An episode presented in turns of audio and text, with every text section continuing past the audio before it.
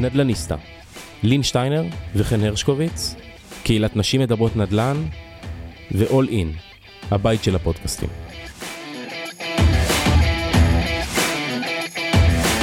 היי לין. היי חן. מה שלומך? מעולה. הגיע אלינו היום אה, אייל סופר, אה, שתכף נספר עליו רבות. אה, אייל הוא הבעלים של אה, הגלריה להשקעות, שזאת חברת יזמות ושיווק אה, בפולין.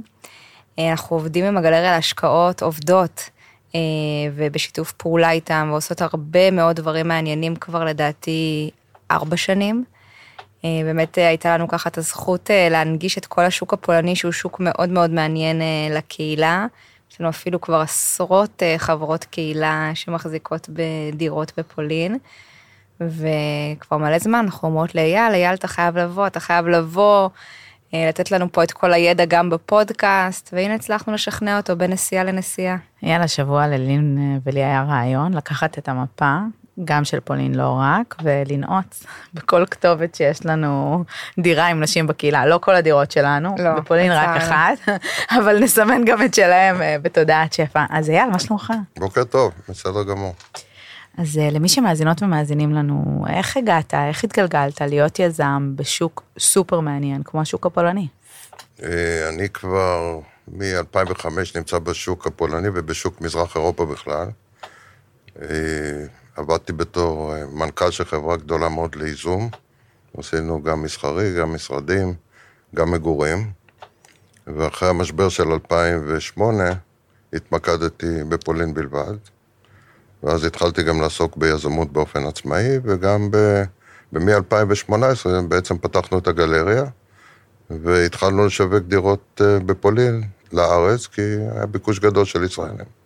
אז באמת החיבור בינינו התחיל אה, מחברת קהילה, שהכירה אותי גם אה, מהמרכז הבינתחומי, אז אה, נדל"ניסטה שיצרה פה את החיבור הקסום הזה עם הגלריה להשקעות, שממשיך בעצם עד היום. וספר לנו, ככה למי שלא מכירים, היום עבור מה החברה מציעה עבור משקיעות, משקיעים בפולין, איך זה עובד, רק סקטור המגורים, מה, מה הולך שם? אוקיי, אנחנו בעצם יצרנו פלטפורמה ייחודית שנותנת את הפתרון ל- למשקיעים מאלף עד תו. זאת אומרת, לדאוג כל הפן הבירוקרטי וליווי לאורך אה, שלב הבנייה, ולאחר מכן שלב הגמר, כי בפולין הדירות מגיעות ללא גמר, ואחר כך מי שרוצה או למכור את הדירה או להשכיר אותה דרך חברת ניהול שאנחנו עובדים איתה. יצרנו תנאי תשלום שהם אה, נוחים יותר לשוק הישראלי. בדרך כלל איזושהי מקדמה של אה, 30 אחוז והיתרה בסיום הבנייה. אה, אני מדגיש שבפולין אין הצמדות כמו בארץ, זה פשוט אה, מחיר הדירה שקבעת עכשיו הוא מחיר הדירה בסוף. והדבר הנוסף שעשינו זה אפשרות להמחאת זכות של הדירה לאורך הפעילות. זאת אומרת. לאור, לאורך הבנייה. אז אם מישהו רוצה למכור, או צריך למכור, או שבגלל עליות ערך, אומר, אוקיי, אני רוצה לממש מהר ולהמשיך הלאה לעשות דברים אחרים, גם זאת אפשרות. והיו עליות ערך, עוד נדבר על זה. אפרופו 70 אחוז, מתי הדירה שלנו מוכנה? הדירה, שלכם באפריל 24. נכון, ממש בקרוב. אפריל זה יפה, יש לנו פיקדון. מוכן, אה, נזיל בשבילה. אז תספר לנו אולי קצת לפני שאנחנו ככה צוללים באמת אה, לדירות ולפרויקטים ולסוג הפרויקטים שאתם אה, ככה מתעסקים בהם, שזה פרויקטים שאני וחן אה, מאוד מאוד אוהבות, ובגלל זה גם אחת הסיבות באמת שבחרנו לעבוד איתכם קצת אולי יותר כללי על פולין, מה קורה בה בכלל בשנים האחרונות, על ההתפתחות. אוקיי, קודם כל פולין, אני חושב שב-10-15 שנה האחרונות היא בין המדינות הבולטות באירופה בגידול בתל"ג, בין החמש הגדולות באירופה, עם תשואות אה, מאוד גבוהות, כולל השנה, הרבעון הראשון הייתה מספר אחד באירופה, כאשר אה, פולין אה, מושפעת עכשיו בשנה האחרונה גם מהגירה מאוד גדולה מאוקראינה. הגיעו חמישה מיליון בערך אנשים, עזבו חלק, אבל עדיין נשארו איזה שלושה מיליון אנשים שהשפיעו מאוד על הכלכלה, זה גם בצריכה, זה גם בדירות, אה, השכרות, עכשיו הם עברו לקניות. והצליחו, כי אני זוכרת שככה ממש בהתחלה, מן הסתם שהיה כאוס והרבה מאוד בלאגן בתחילת המלחמה, אז כן ראו אה, מהגרים ברחובות, והייתה איזושהי הצפה, ו... ואיך הצליחו להתמודד עם זה, ובאמת... אה, אז האוקראינים נקלטו מאוד טוב בפולין, משתי סיבות. אחד, עידוד ממשלתי. תמיד לפולין הייתה בעיה עם קליטת מהגרים ממדינות ערב או מאפריקה, שהם לא הסכימו לקלוט, והפעם הראשונה שהסכימו לקלוט מהגרים, זה היה מאוקראינה עכשיו. הם מאוד, השפה מאוד דומה, החזות מאוד דומה, התרבות מאוד דומה, ולכן אה, אחד התנאים של הממשלה הייתה שהם גם ילמדו את השפה, ישתלבו במקומות עבודה, לאט לאט נקלטו. היו הרבה אוקראינים גם קודם, כך שהיו כאלה שעזרו להם. והיום רובם כבר מצאו מקומות עבודה, והתחילו להשתלב אה, היטב בסביבה. בכל מקום שאתה הולך אתה רואה עובדים אוקראינים. אז... אה, מה הם עיקר מקומות העבודה היום אה, בפרויקטים סביב אצלכם, בוורשה, בלודג', באיזה סקטורים היום פולין מובילה?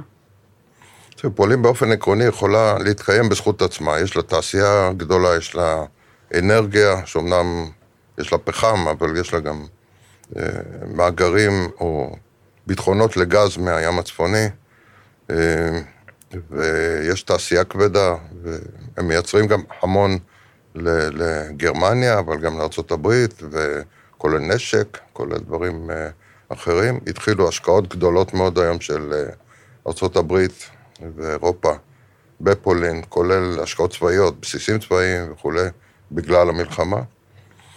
ופולין, בעשר שנים האחרונות היא צמחה אה, בסדרי גודל שקשה לתאר, אתה לא רואה בשום בירה אירופאית אה, את היקף הבנייה ואת הכמות ש, של הדברים שנעשו, אה, כמו, שנ, כמו שרואים בוורשה. יפה.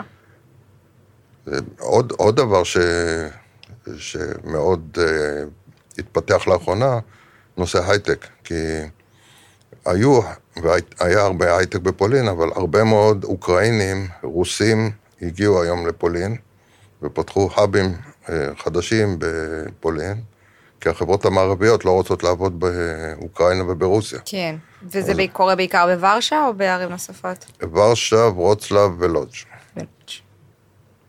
בוורוצלב למשל עכשיו, אינטל פותחת אה, מפעל של, אה, בהשקעה של חמישה מיליארד יורו. וואו.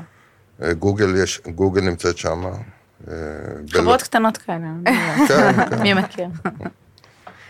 ומה הסיפור? הרי אה, תמיד כשדיברו על השקעות בפולין, בטרנדים הישראלים, אנחנו מאוד ערות לטרנדים הישראלים בקהילה, קודם מתחיל השיח בקהילה ואז זה הופך לטרנד. באמת כשמדברים על פולין ומדברים עליה המון בשנים האחרונות, תמיד מדברים על ורשה, ונכון, יש הזדמנויות בוורשה, וגם אני יודעת שבגלריה יש פרויקטים מדהימים לשימור ואחרים. אה, אבל קח אותנו דווקא לא לוורשה, איך אתם, אתם מזהים כחברה, מה הדבר הבא שמעניין, מה הפרמטרים שאתם בוחנים? קודם כל אנחנו תמיד, בכל עיר שאנחנו בוחנים אותה, אה, בודקים, אה, שוב, לראות תעסוקה, לראות את הרצון של האנשים מבחינת אזורי מגורים. משתדלים, עד היום הצלחנו לקנות ולבנות רק באזורים שהם מרכזי ערים, עם תחבורה טובה, אם זה מטרו או, או, או טראם, אה, לפעמים ממש בקרבה לתחנת הרכבת המרכזית, או מקומות מהסוג הזה, ש... כן, התמקדות בפריים לוקיישנים יותר. רק, וכן, רק, רק ש... בפריים לוקיישנים, שזה ש... מאוד חשוב, כי אנחנו ישבנו ככה עם הרבה מאוד אה, גורמים ויזמים, גם בפולין, אבל גם בכלל אה, לא, לא. בינלאומיים, לא... אירופה, הרבה פעמים אנשים לא באמת מבינים את, ה, את המיקומים, אומרים להם דירה ב... יכול להיות ורשה, או אבל בסוף זה במעטפת, ו... אה, אז קודם כל נדל"ן זה לוקיישן, לוקיישן, לוקיישן. ואם אתה רוצה אפשרות מימוש טובה, אפשרות השכרה טובה, אז אתה צריך אה, לקנות דירה במקום שהוא אה, מרכזי, אחרת יהיה קשה. וקשה למישהו שם, יהיה לי קשה אחר כך. אף אחד לא רוצה שיהיה קשה, אם אפשר. כן.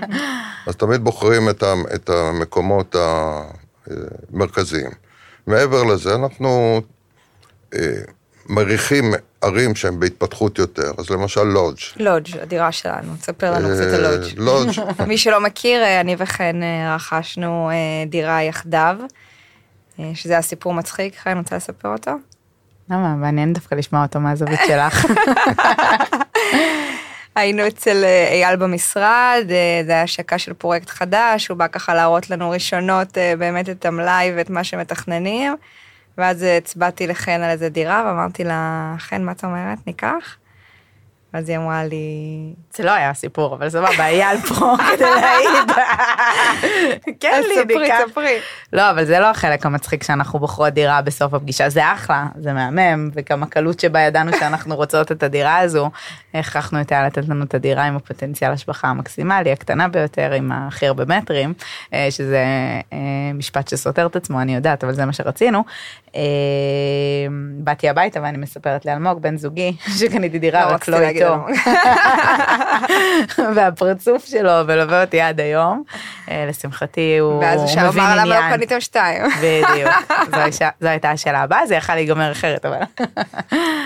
אה, טוב, כי- כי חיכיתם לפרויקט הבא. נכון, אנחנו, אנחנו מחכות וגם בקרוב נצא לעוד מהלך אה, בקהילה.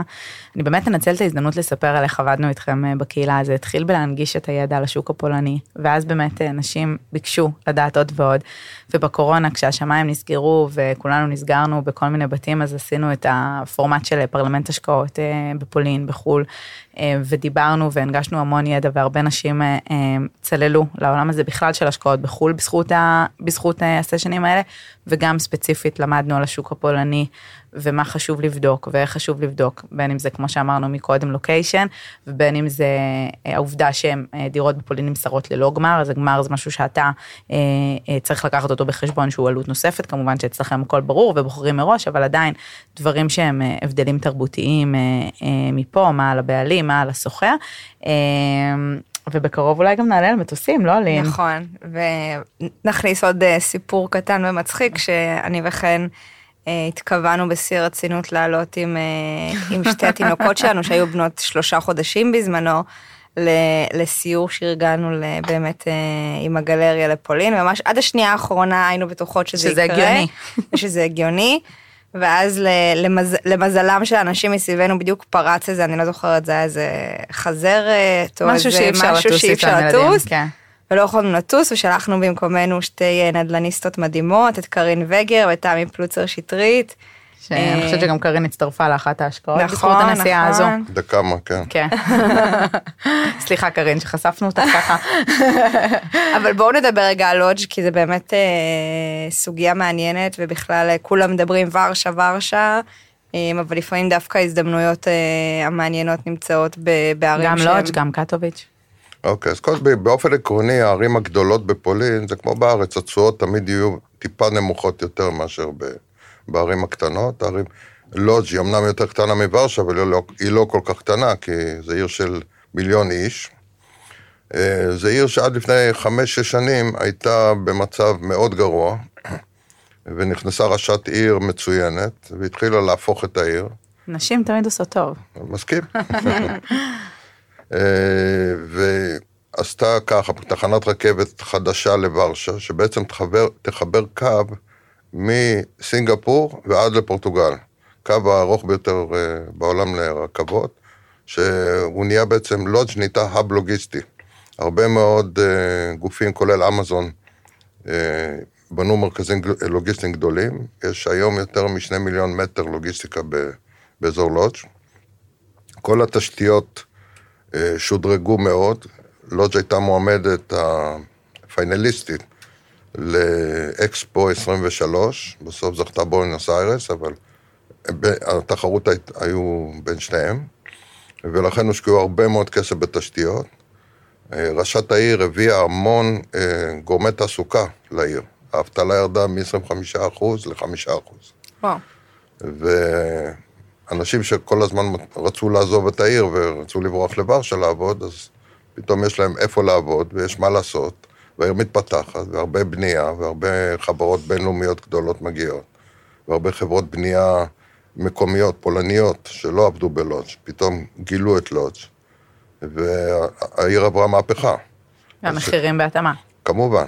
אז אנחנו, כשאתם נכנסתם זה עוד היה בכלל... נכון, אנחנו מחירים נהנו. מהעלייה.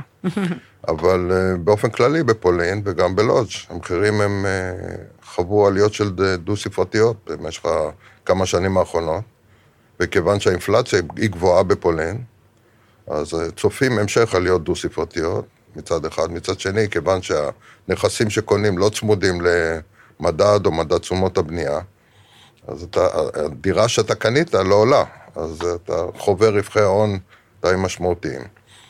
אה, מעבר לזה, אה, יש את הערים היותר יותר גדולות, שזה ורשה וורצלב, וורצלב זה עיר ההייטק הגדולה, ורשה זה כמו תל אביב, שנהיו בה מתחמים אה, מאוד מאוד גדולים, גם של משרדים ובילויים ו...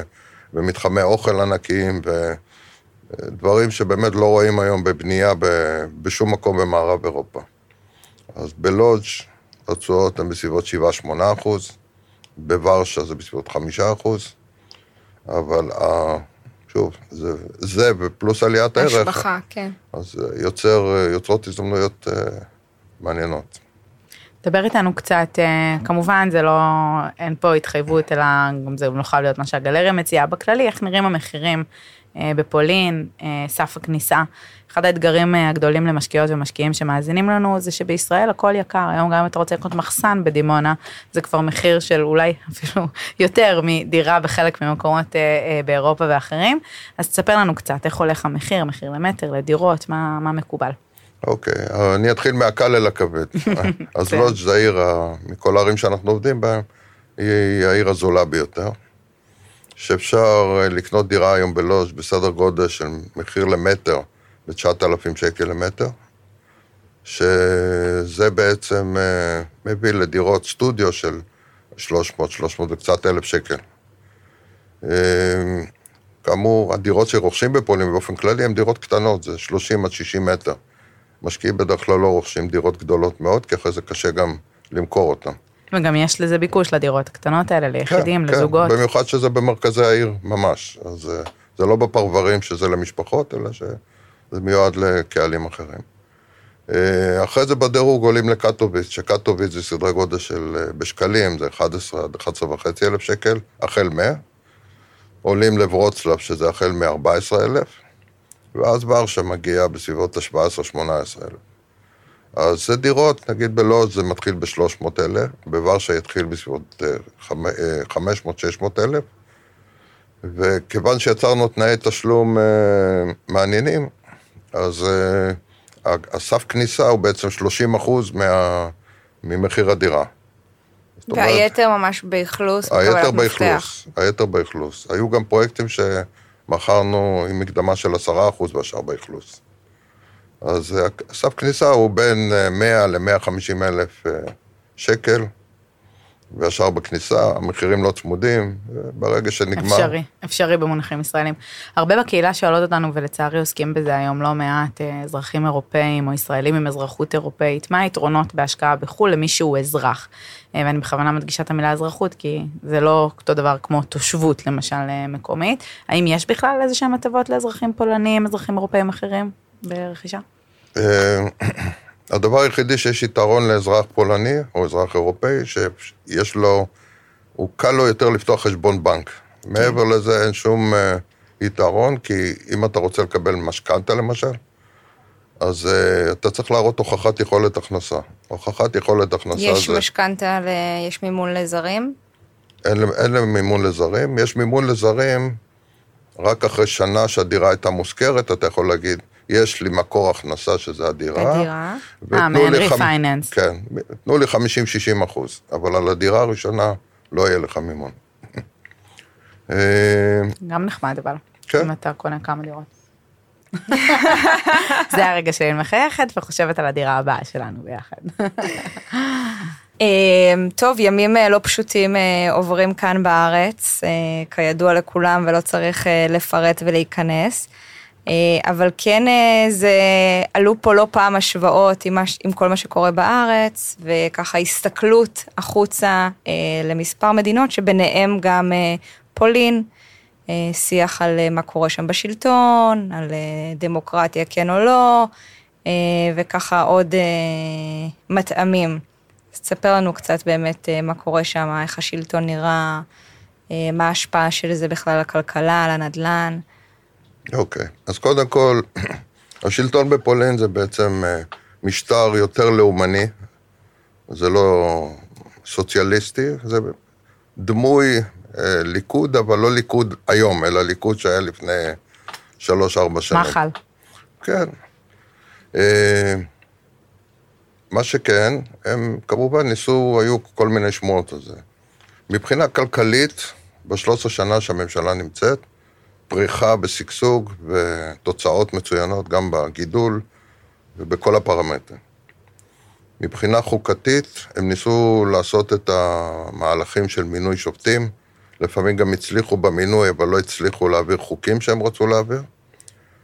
אה, בפולין יש כמה דברים שאין בארץ. אחד זה נשיא שיכול לתת וטו על החוקים.